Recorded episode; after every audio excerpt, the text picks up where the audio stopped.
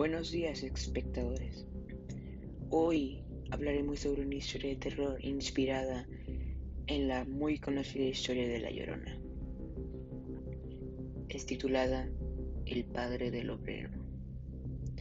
Un día por las calles de Monterrey, cuando la fundidora seguía en funcionamiento, un padre y su hijo estaban de camino a la fundidora.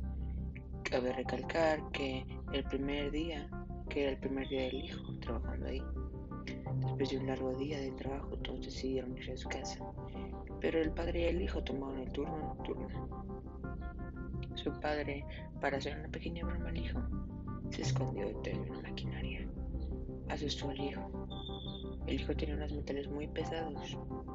Él dejó caer a estos y cayeron sobre sus pies. Él, sin tener balance, cayó hacia un pozo de lava y metal fundido. Su padre no la podía creer hasta que vio una persona que caminaba por ahí preguntando si algo había pasado, porque había escuchado unos ruidos y lava. El padre asustado salió corriendo a su casa. La madre del hijo había muerto hace mucho tiempo, así que el padre se quedó solo. Al siguiente día, su padre se quedó en su casa todo el día, pero al caer la noche fue a la fundidora enfrentar la verdad, que su hijo estaba muerto. Mientras él pensaba en lo que había pasado, se sintió muy feliz. Hasta se rió de lo que había hecho. Parecía que se estaba volviendo de mente. Así que cada día iba a visitar a su hijo. Hasta que un día su hijo muerto retornó a un espíritu con ojos negros y solo dos puntos como ojos.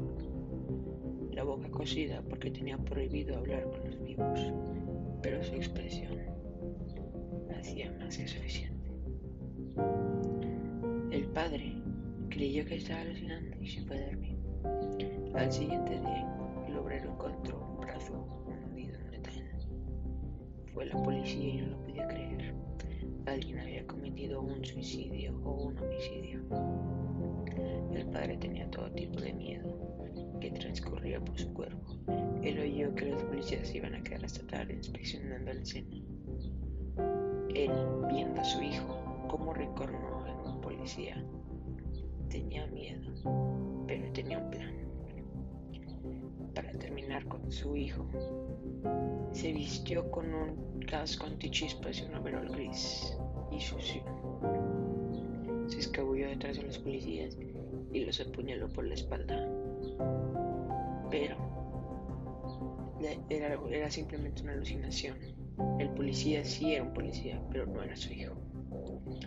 Así que cada, cada medianoche, por la, por la fábrica de la fundidora, su hijo sigue transcurriendo como persona, sigue reencarnando en niños, adultos y viejos.